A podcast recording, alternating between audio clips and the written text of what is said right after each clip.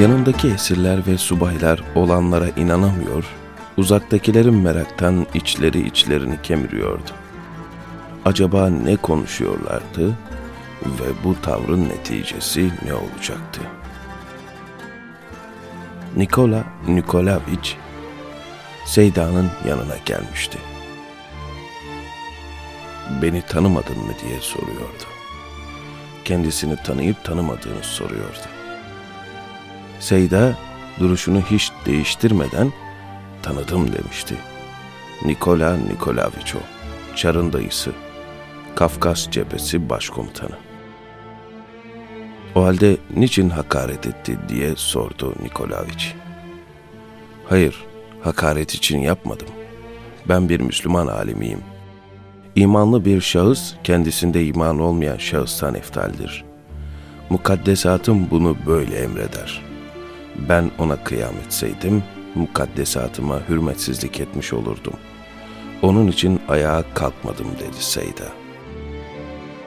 Kelimeler imanlı bir yürekten kurşun gibi çıkıyor, halinde, sesinde en ufak bir tereddüt ve endişe emaresi görünmüyordu.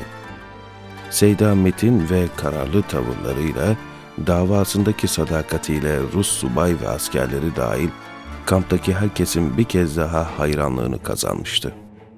O ne yüce, o ne lekesiz bir alın, o ne duru bir vicdan, o ne tıkanmaz ufuktu.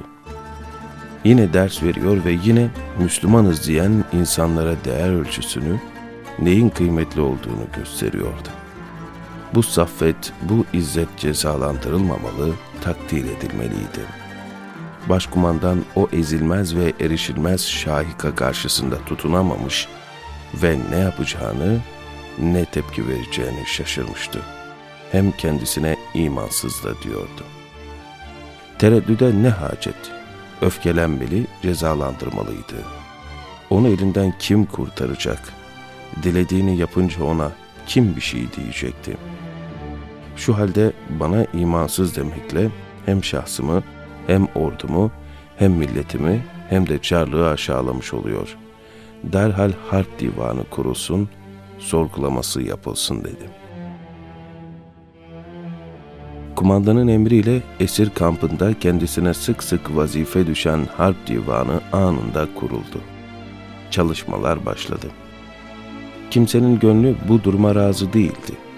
Sonu belli bir tavrı Seyda'nın sürdürmesini kimse istemiyordu. O kurşuna dizilemezdi. Bu ona yapılmamalıydı. Seyda'ya özür diletilmeliydi.''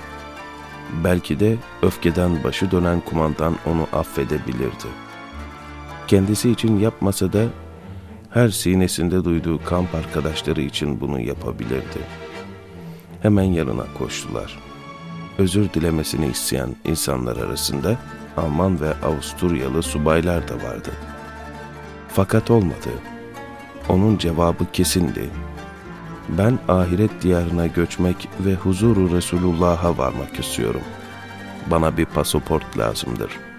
Ben imanıma muhalif hareket edemem dedi. Ölümü efendisine kavuşmaya bir pasaport gören, ahireti bu kadar arzulayan ve ona dünyadan çok inanan adama daha fazla bir şey diyememişlerdi. Ellerinden bir şey gelmiyordu. Olan olacak.'' O arkasında üzüntüden parçalanan kalpler bırakarak el sallayıp gidecekti. Karar gecikmedi. Yargılama bir solukta tamamlandı. Mesele açık, sonuç belliydi.